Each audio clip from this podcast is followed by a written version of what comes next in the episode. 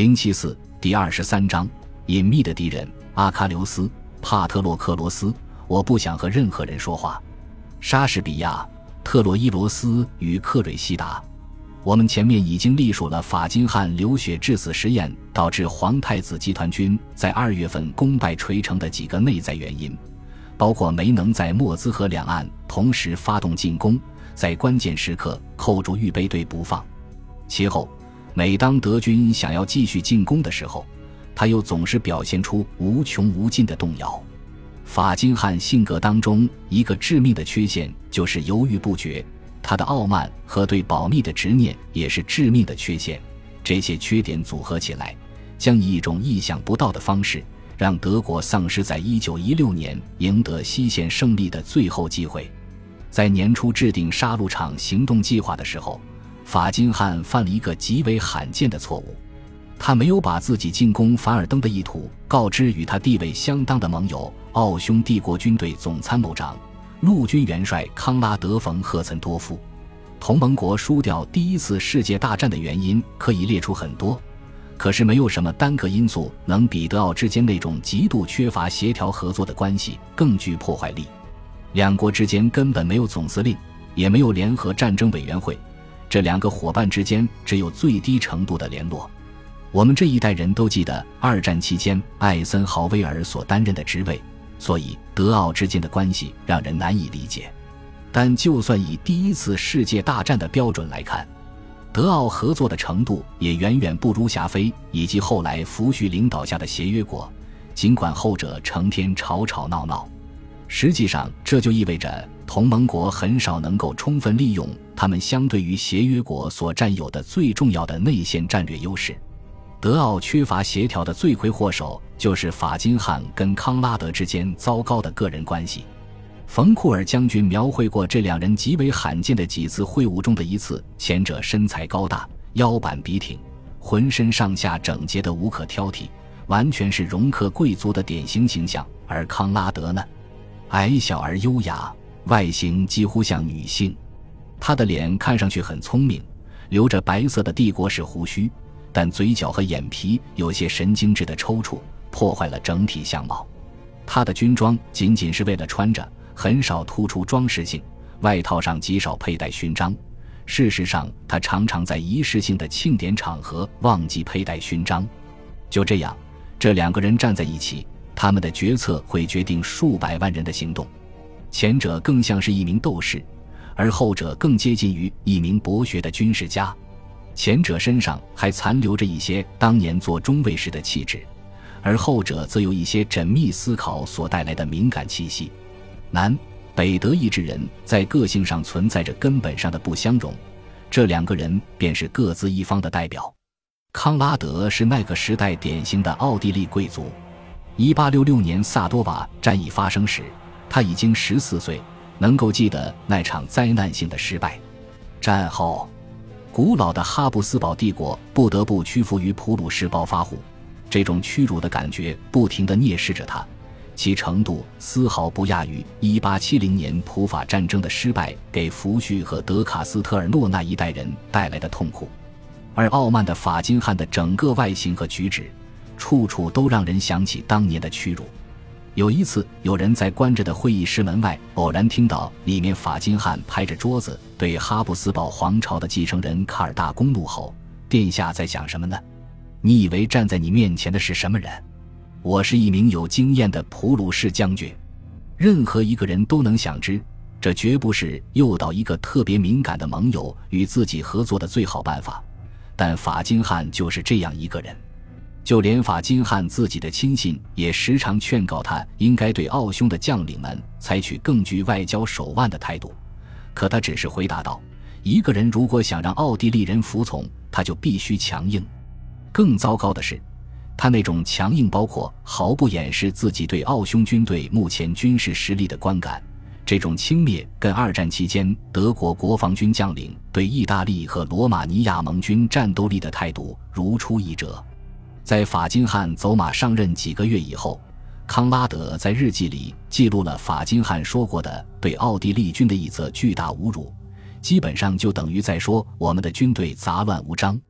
我们一事无成，我们的军队连行军都不会，而且这次法金汉又是当着卡尔大公的面说的。不可否认，法金汉的评论在很大程度上是事实。奥匈帝国在战争期间唯一一次成功，大概就是消灭了小小的、原始的门第内格罗，这甚至难以称为一场胜仗。奥匈帝国的军队管理不善，意志不强，有百分之四十是斯拉夫人，另有百分之十八是匈牙利人。这支军队在与俄国人作战时，就像被海水侵蚀的沙雕城堡一样，很快就会分崩离析。德国人一次又一次要在东线救奥军的命。事实上，康拉德作为将军和战略家，都远比法金汉优秀得多。他本人对所有这一切都感到难以忍受。他是当时交战双方中首屈一指的杰出人才，在第一次世界大战期间，他可能是唯一一个比麾下的部队更为优秀的指挥官。最后一个因素，但绝非最不重要的因素，在于政治冲突。远在鲁登道夫不小心说出“奥匈帝国应该成为德国在这场战争胜利以后的战利品”这句话之前，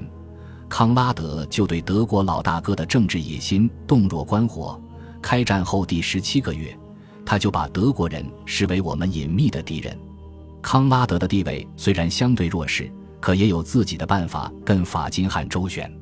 他们两个很少在一起开会，偶尔开几次会。面对法金汉的滔滔雄辩，康拉德从来不做任何正面冲突，而是缄默不语，让法金汉误以为自己的观点占了上风。过后，法金汉才从信件或者实际行动上知道。康拉德根本没有买他的账，于是气得要死。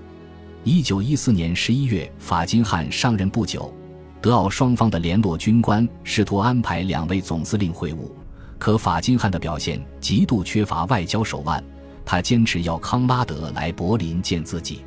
作为回应，康拉德仅仅派去了副官一名小小的中校。那年秋天。康拉德请求德军统帅部把新到达俄国前线的第九集团军划到奥军指挥之下，这一安排十分合理，仅仅是为了提高行政效率。可是法金汉绝不肯降低自己对东线的控制力，于是回绝了。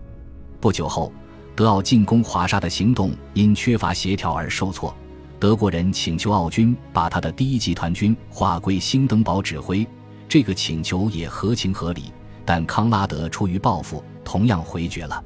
在我们看来，这一切冲突不但任性，而且小题大做，简直难以置信。不过，要是回想一下劳和乔治跟黑格之间的关系，就会明白法金汉跟康拉德之间的敌意，在第一次世界大战期间绝不是少见的例外。这两个人根本尿不到一个壶里，他们对战争指导的大政方针自然也迥然不同。不过，除了个性冲突外，两人的基本战略思想也完全不同。我们知道，法金汉基本上是西线派，虽说他那四平八稳、面面俱到的作风决定了他无论在哪个战场都不可能倾全力一击。康拉德站在奥匈帝国的角度，则是东线派，他还是冯施利芬的信徒，认为同盟国只有在特定的时间内集中全力攻击一个敌人，才有成功的希望。康拉德原则上同意兴登堡和鲁登道夫的战略思想，主张对法国采取防御姿态，倾全力击败俄国，但还主张连续进行小规模的打击，先把协约国中比较弱的成员打出局，然后集中奥匈帝国的全部军队对付俄国。康拉德认为，在东线可以获得最大的战果，这个观点被1915年5月戈尔利采攻势的累累硕果证明了。该攻势是整个战争期间战果最大的一次战役，一百五十万俘虏，缴获两千六百门大炮，将战线往前推了四百三十公里。戈尔利采攻势基本上是按照康拉德的蓝图设计的，可是仗打胜了后，法金汉却把功劳归给自己，这让康拉德非常恼火。康拉德和法金汉之间最后最大的分歧发生在一九一五年下半年，当时。法金汉已经同意借兵给奥匈去打败塞尔维亚，奥军里有很多克罗地亚人，根本不想跟同文同种的塞尔维亚兄弟戏强，所以自1914年以来，战事就没有什么进展。法金汉又照常坚持要求所有部队接受德国人冯马肯森将军的指挥。康拉德不愿意，不过保加利亚人支持法金汉，所以康拉德被迫同意了。后来，当康拉德想要对战事的进展施加某种影响时，德国人冷冷地告诉他，马肯森只接受德国最高统帅部的命令。疑似征服塞尔维亚，康拉德按照自己总的战略设想。宣称奥军下一步将单独打败门蒂内格罗。他在十二月中旬给法金汉写信说：“既然塞尔维亚战局已经结束，奥第三集团军也就不必再归属马肯森指挥了。”法金汉接到来信，认为那将违反我们跟保加利亚人的协议。可是还没等他表示反对，康拉德已经调兵向门蒂内格罗发动进攻了。